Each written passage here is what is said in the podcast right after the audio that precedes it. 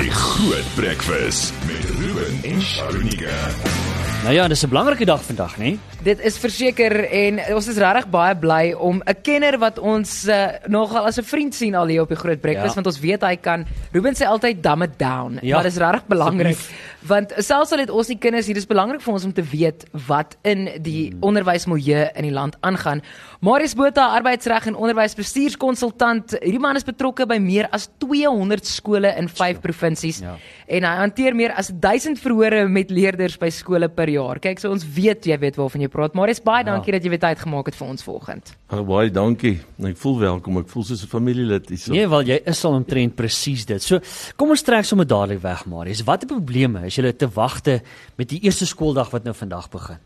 As ons spesifiek, ehm um, daar's probleme in Limpopo, daar's probleme in die Wes-Kaap, maar kom ons kyk na Gauteng as 'n brandpunt. Ehm um, waar die LER vir onderwys self bekend gemaak het daar's 155 brandpunt skole.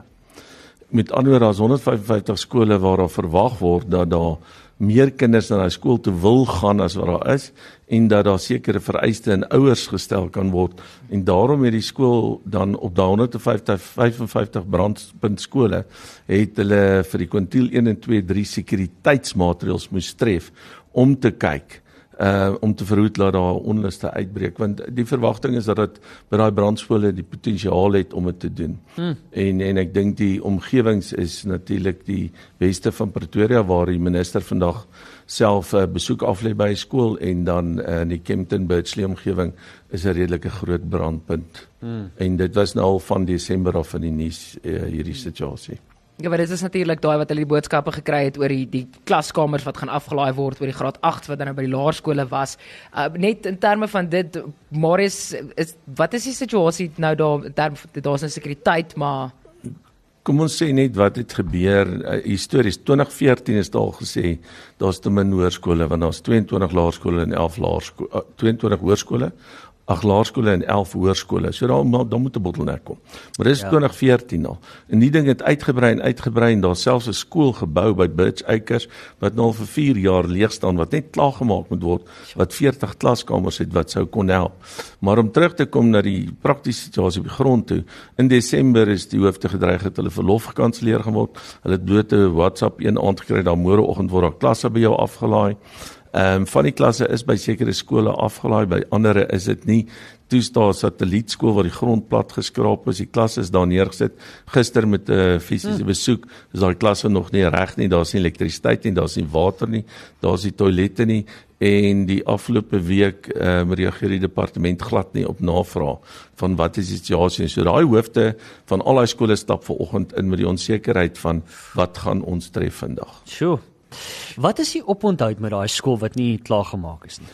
Hulle beweer dit is die kontrakteurs wat nie klaar gemaak nie en dis regsprosesse en die kontrakteurs wat nie klaar gewerk het nie, maar ook die nuwe proses vir tenderprosesse om die nuwe om daai skool dan klaar te maak. Maar ek dit is nie aanvaarbaar nie. Jy weet as jy die geld het om daar onmiddellik te spandeer en tydelike klaskamers te vervoer wat duur is mm. aan mekaar te sit en jy weet 'n nuwe ontwikkeling te doen, water en ligte in te sit um, op 'n oop terrein is is ek, dit maak net nie sin vir my nie ja. dat daai skool nie klaar is nie want hulle soek plek vir 700 graad 8 en 9 leerders, nie net graad 8. Jo, wow. So nou nou ontstaan die vraag, waar was daai graad 9 wow. leerder verlede jaar? Hy was mos in 'n skool.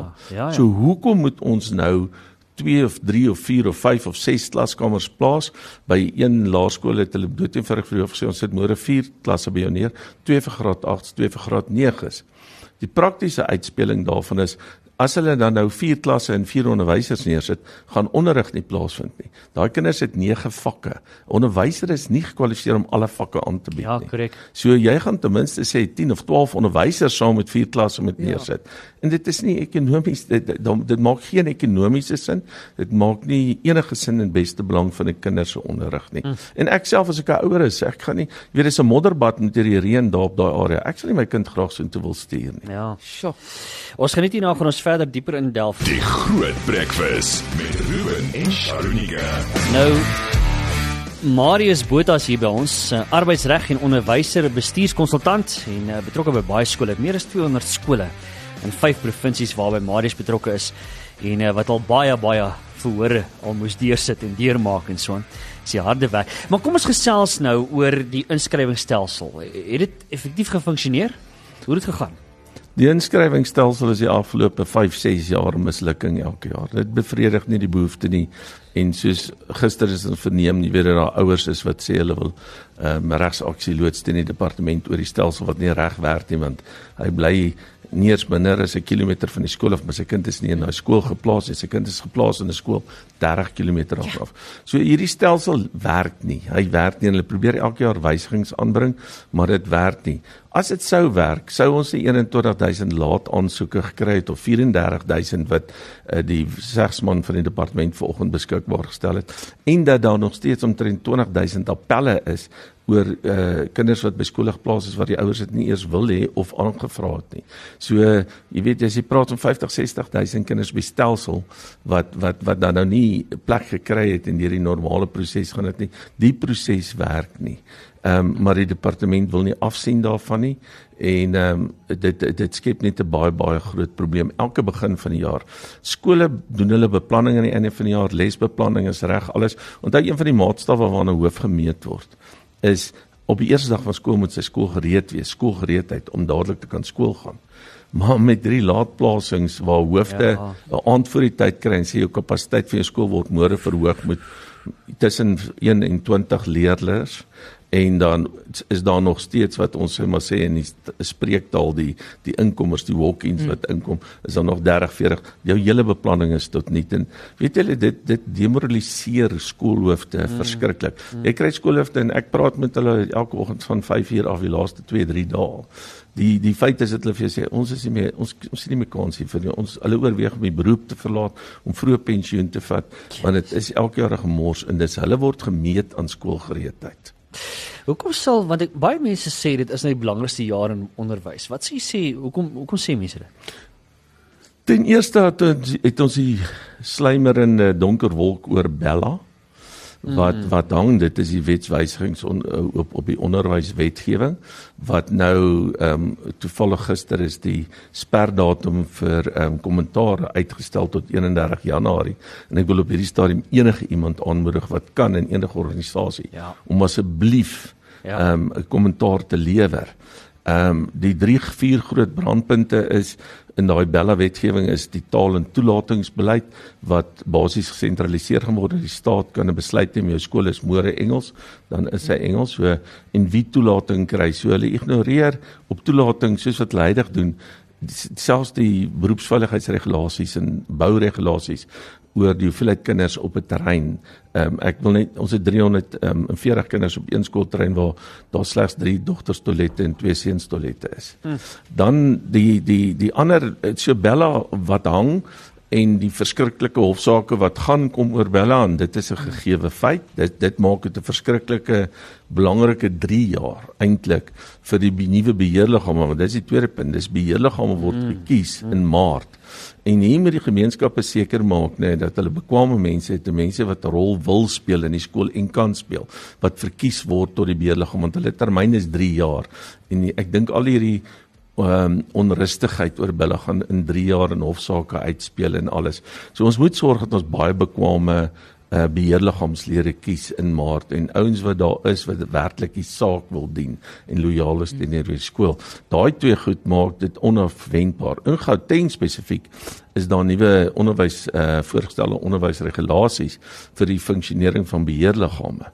En um, almal het klaar kommentaar gegee, maar ons weet nie of dit ingestel gaan word voor die verkiesing van die nuwe beheerliggaamslede in Maart nie. As dit is, ja, is daar baie meer ehm um, wysigings veral oor uh leerders met spesiale opleidingsbehoeftes, die sogenaamde LSOB skole en dit gaan ook die die die die normale funksionering van beheerliggame beïnvloed.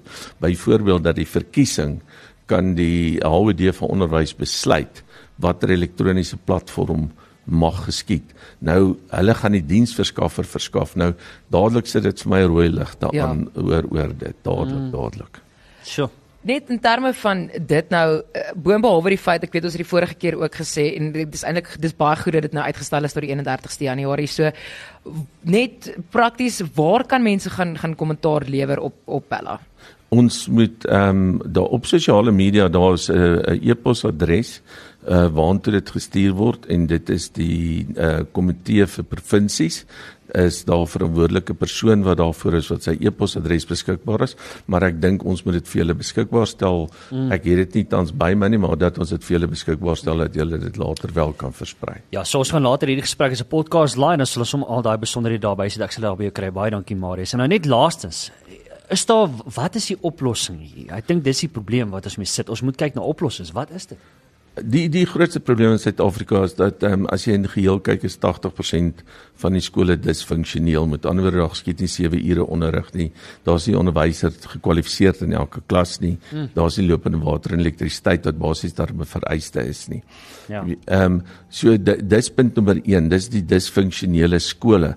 En ek dink die vinnigste, jy kan nie skole bou so vinnig as wat jy disfunksionele skole dalk kan regmaak. Hmm. Bedoelende gaan sit 'n departementele amptenaar daar maak die onderrig reg daar. Want soos dit is, is daar op die oomblik 60000 graad 1 plekke nog oop in Gauteng en 26 graad 8 26000 graad 8 plek by skole. Maar ongelukkig is dit by die disfunksionele skole en die ouers wil nie hulle kinders daar plaas nie. Dis hoekom hulle, hulle dit waar hulle dan hoofsaaklik die Excel model C en die ander funksionele skole waar hulle oorvloedige aansoeke kry, weet 2700 aansoeke in Soweto vir 'n skool wat net 300 uh, eh, leerders kan vat. Ja. Ehm um, dit is oor 'n te funksionele skole. Kry die skole funksioneel En dan gaan ons nie met hierdie probleem sit nie. Jy kan vir jouself dink dan tot 80000 plekke oop in Gauteng as al die skole net funksioneel kan word. So hier's my vraag, reguit vraag. Hoe kry jy so 'n skool funksioneel? Wat moet gebeur? Die departement moet gaan tyd en energie daar spandeer en bereid wees om dissiplinêr op te tree teen onderwysers en hoofde wat nie hulle werk doen nie. Hm. Dit is die ding, maar die die die, die teendeel is eintlik in die hartseer deel is die departementele amptenaar kom nie daar uit nie want hulle is angsbevang, hulle is bevrees om na daai skole toe gaan. Daai skole sluit hulle hekke, hulle word gedreig deur die vakbond wat die grootste vakbond is wat die onderwys beheer. En nou bring hulle hulle besoeke, so hulle het 'n tiklysie wat hulle tik. Ons besoek 10 skole, maar hulle bly die funksionele skole besoek plaas dat ons by die disfunksionele ja. skole uitkom mm. in werklike ingryping daar doen en sorg dat daar toepaslike onderwys geriewe is en toepaslike onderwysers is. Dit is dis vinniger en goedkoper as om probeer om 82000 klaskamers in die land op te rig. Ja, en ek meen soos jy nou gesê die grootste probleem hier is is die die die uitwerking op finansies en die bestuur van 'n skool, nee, dis van die grootste uitdagings nou. Ja. Bly vir die kinders, hè, die ja. kinders se welstand. Dit is die, die alle skole se finansies onder druk want as gevolg van die ekonomie doen al hoe meer ouers ehm um, aansoek vir skoolfonds vrystelling wat hulle wetlike reg is en is reg so. Maar die probleem is jy het 'n skool om 'n plaaslike gemeenskap wat nou hulle kinders na daai skool toe stuur. Nou word kinders van ver af ingery ry met busse en daar's 'n koste daaraan verbonde. Dis nie ja. altyd gratis nie. Mm. En daai ouens kom dan van ver af na jou gemeenskap toe. Hulle kan nie skoolfonds betaal nie. Hulle kan nie deelneem aan sport nie. Hulle is nie aktiewe leerders by skool nie as gevolg van die transportprobleme wat daar mm. rondom dit is. Sjoe. Dis 'n groot kopseer, dis 'n groot krisis, maar alright, ons gaan daai details by jou kry rondom spesifiek die Bella wetgewing wat uitgestel is tot en met die 31ste Januarie toe. So ons sal dit later vir jou beskikbaar maak, hou net ons sosiale media dop uh, vir daai info ook. Marius is altyd vir ons baie insiggewend en uh, ek wil sê lekker om met jou te gesels, is dalk nou nie 'n lekker onderwerpe nie, maar uh, kom ons hoop nou maar net dat die regte persone dit op die regte ore val. Die Groot Breakfast met Ruben en Sharonika met trots geborg deur Immunedio.